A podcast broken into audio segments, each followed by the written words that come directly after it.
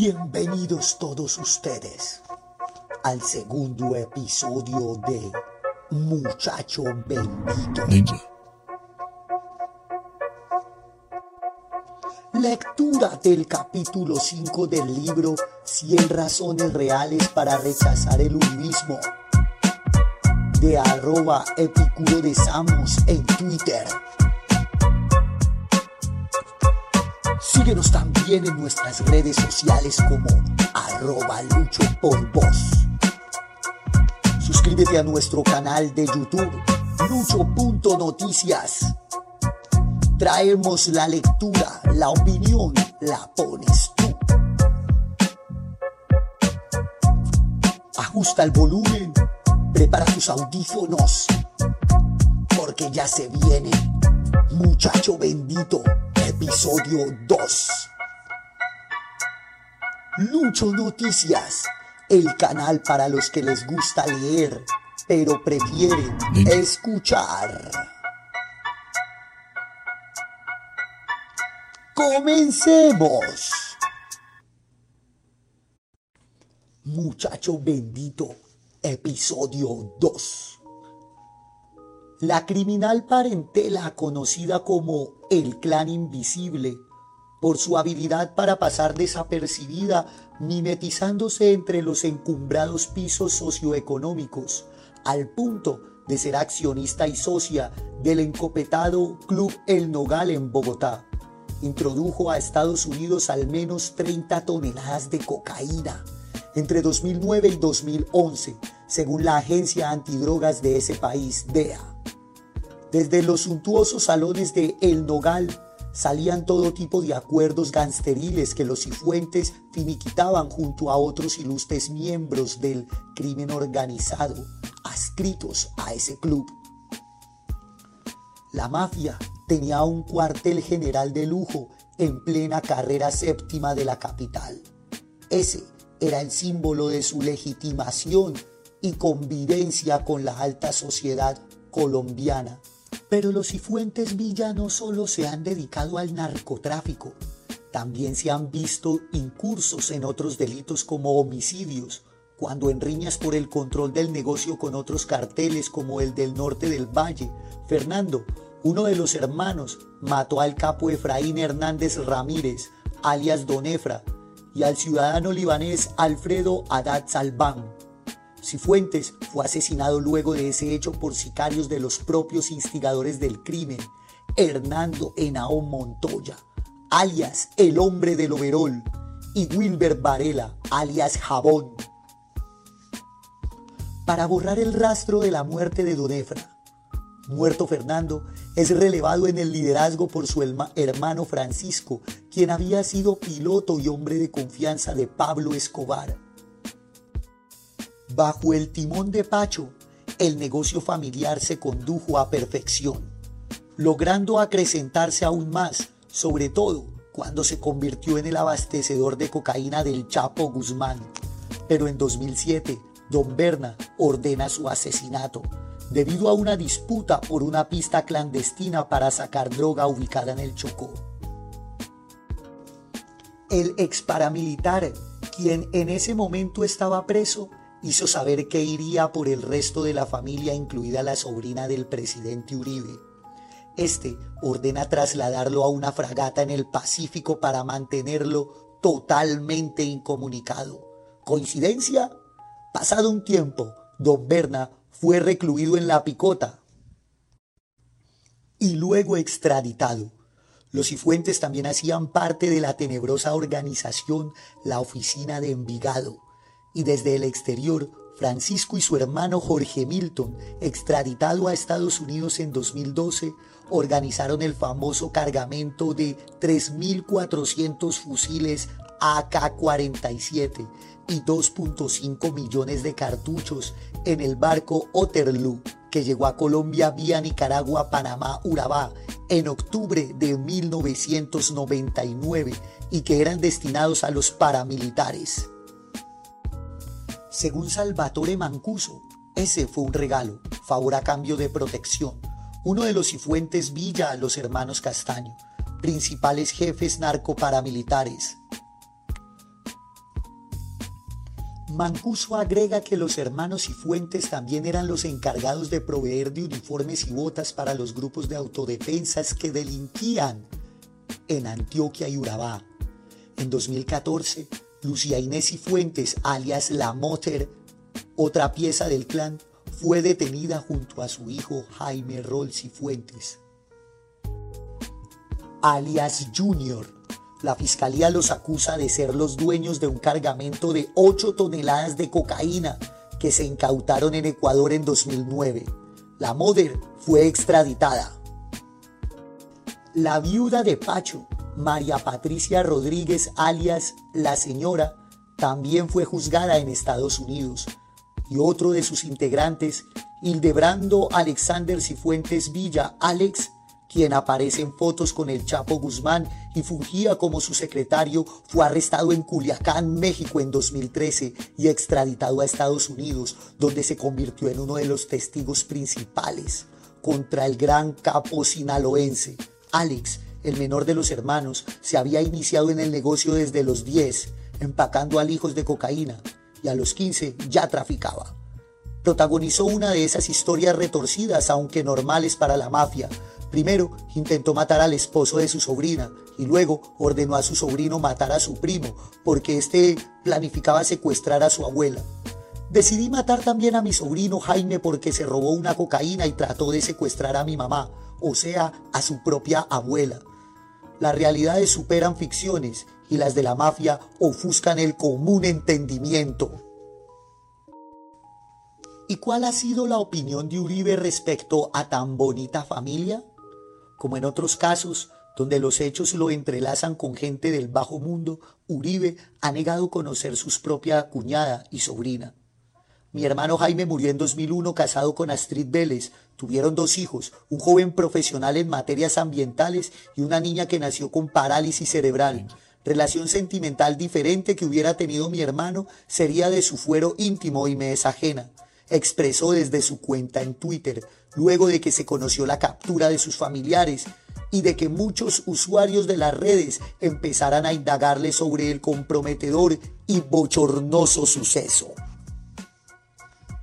José Obdulio Gaviria Vélez es pariente, estratega, asesor ideológico político y mano derecha del expresidente. Tuvo dos hermanos convictos por narcotráfico, primo hermano del capo Pablo Escobar Gaviria, pues ambos eran nietos de Roberto Gaviria Covaleda, un célebre contrabandista de whisky a inicios del siglo XX en Antioquia.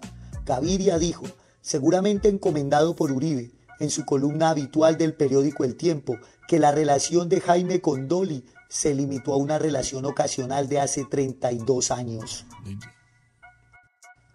Uribe vuelve a mentir se comprobó que la hija de su hermano no fue el producto de una aventura fugaz o de una noche sin mañana, como lo insinúa, sino que la relación de su hermano con alias Lamena duró largos años, pues eran casados e incluso tuvieron otro hijo llamado Daniel Alberto Uribe Cifuentes, Alberto como el padre de Uribe. Nacido en octubre de 1990, una década después de su primogénita Ana María, Daniel fue registrado en la Notaría Octava de Medellín el 19 de diciembre de 1991. De acuerdo con el documento de inscripción en el registro civil, el padre, Jaime Alberto Uribe Vélez, aparece como comerciante de profesión y la madre como analista de sistemas. También se conoció la escritura de un apartamento en el sector del poblado, con fecha del 22 de febrero de 1994, ante el notario 17 de Medellín, donde vivía la pareja y la que se lee sociedad conyugal vigente. O sea que su relación, teniendo en cuenta la fecha de nacimiento de su hija en febrero de 1980, duró al menos 15 años. En ese espacio de tiempo, Uribe le entrega licencias de vuelo a sus concuñados. Seguramente tampoco los conocía. Y hay más hechos suyos que contrarían las palabras de su hermano Álvaro. Jaime era socio de la ganadería La Sorguita, propiedad de los Cifuentes Villa, la cual se encuentra en la lista Clinton. Además, comparte predios con familiares de Uribe, Santiago y Mario y los Ochoa. Una de las empresas de los Cifuentes Villa, Bioforestal SA, también incluida en la lista Clinton, fue subsidiada con más de 1.400 millones de pesos por los dineros de agroingreso seguro, el escándalo de corrupción por el que fue condenado el ministro de Agricultura de Uribe, Andrés Felipe Arias, y Uribito.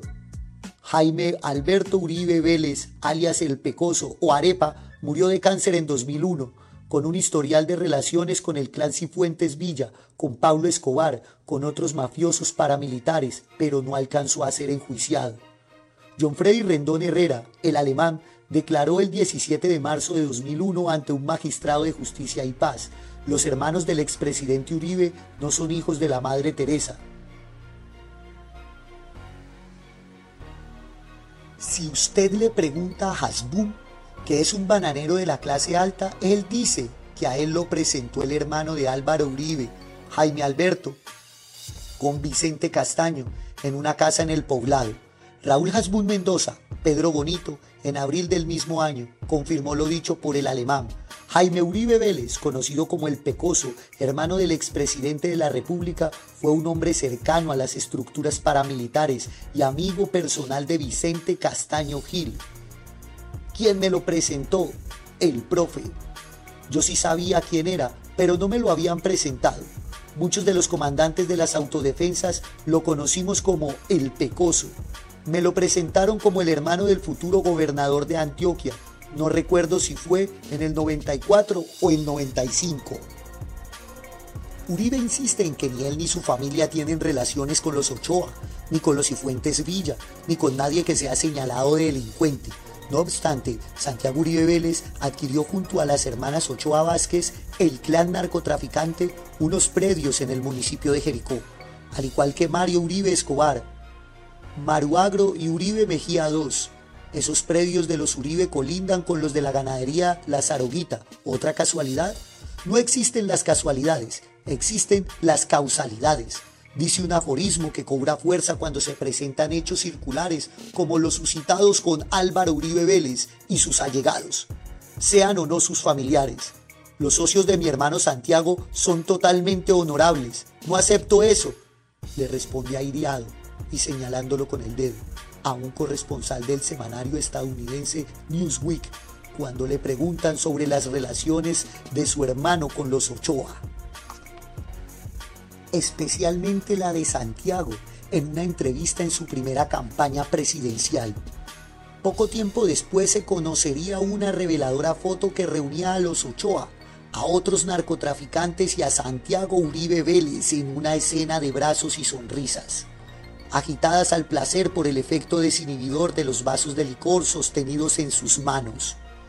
La famosa postal es lanzada por la internet apenas se teclea el nombre del hermano del expresidente y se ha vuelto el ícono de la sociedad Uribe Mafia.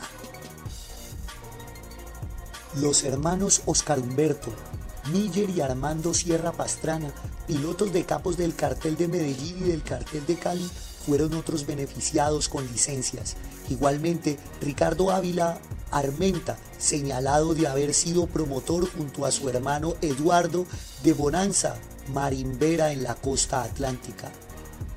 También se entregó licencias a Álvaro Suárez Granados alias Coco, uno de los pilotos favoritos de Pablo Escobar, apodado así porque le gustaba saturar a los aviones con cargamentos de coca y los devolvía atestados de dólares temerario y arriesgado, se dice que fueron más de 20 toneladas las que logró sacarle al capo y más de 80 millones de dólares los que le trajo de vuelta.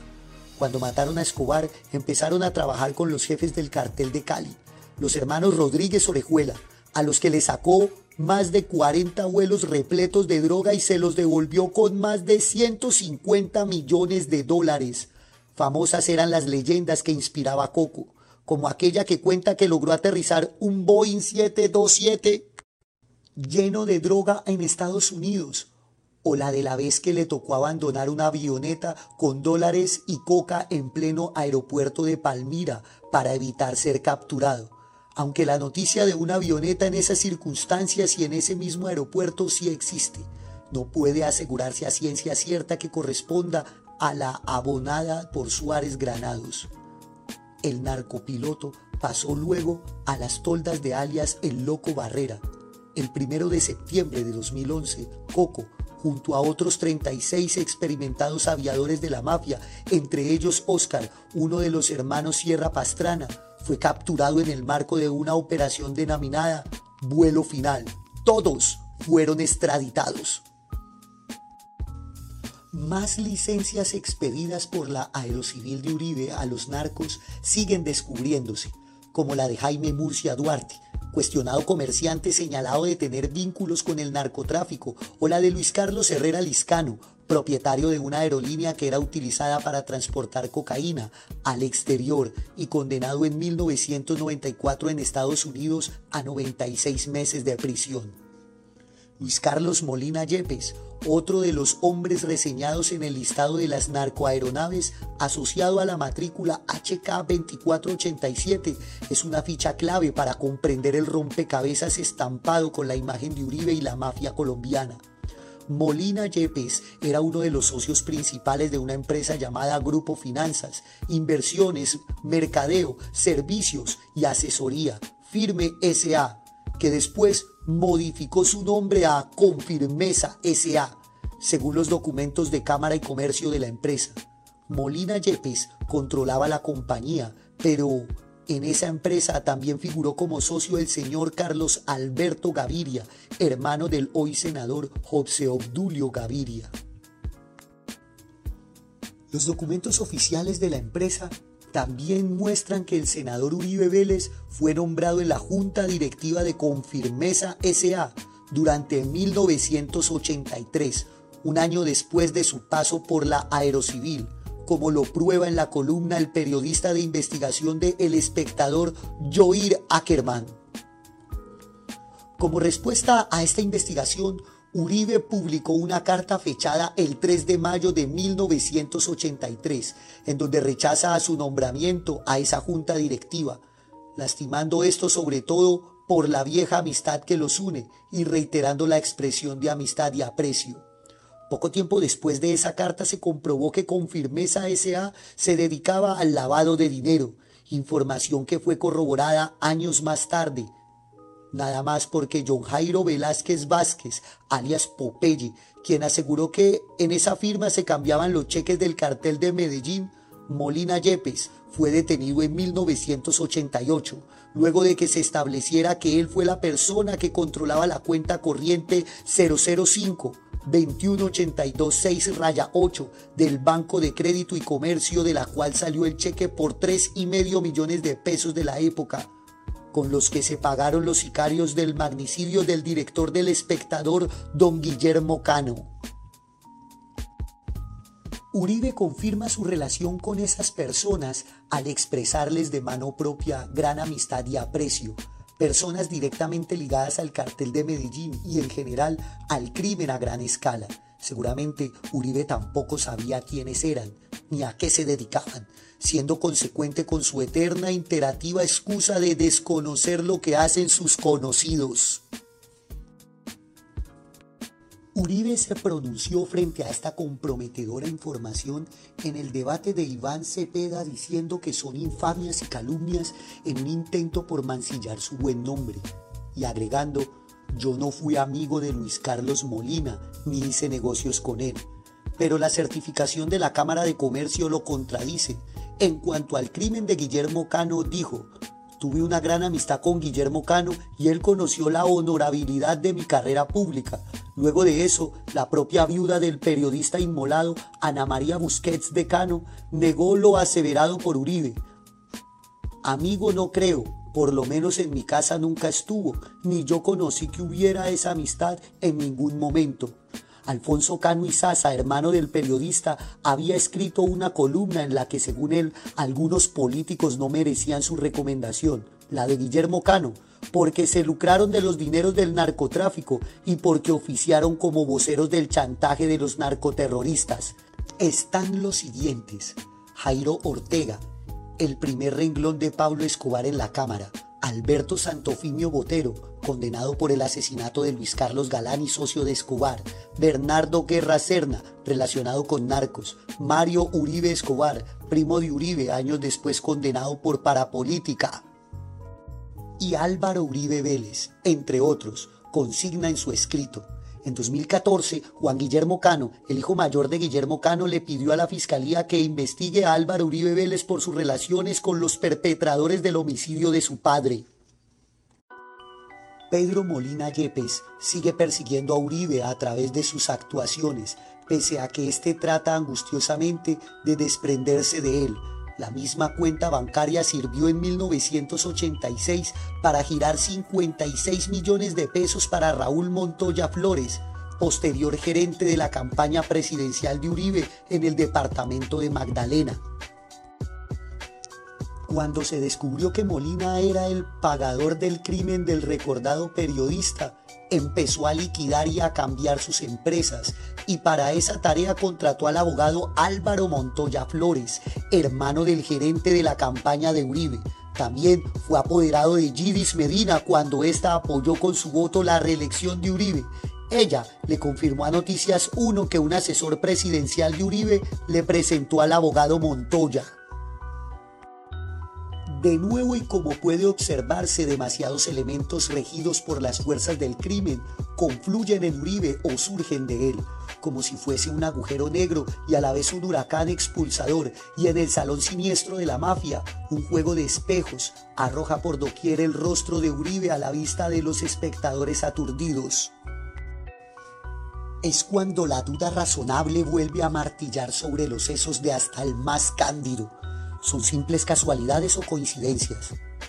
Uribe pretende hacer creer que sí, pues las casualidades y las coincidencias seguirán apareciéndosele a medida de su andar, cual piedrecillas en un camino trazado por la alocada ambición de su lobrego espíritu.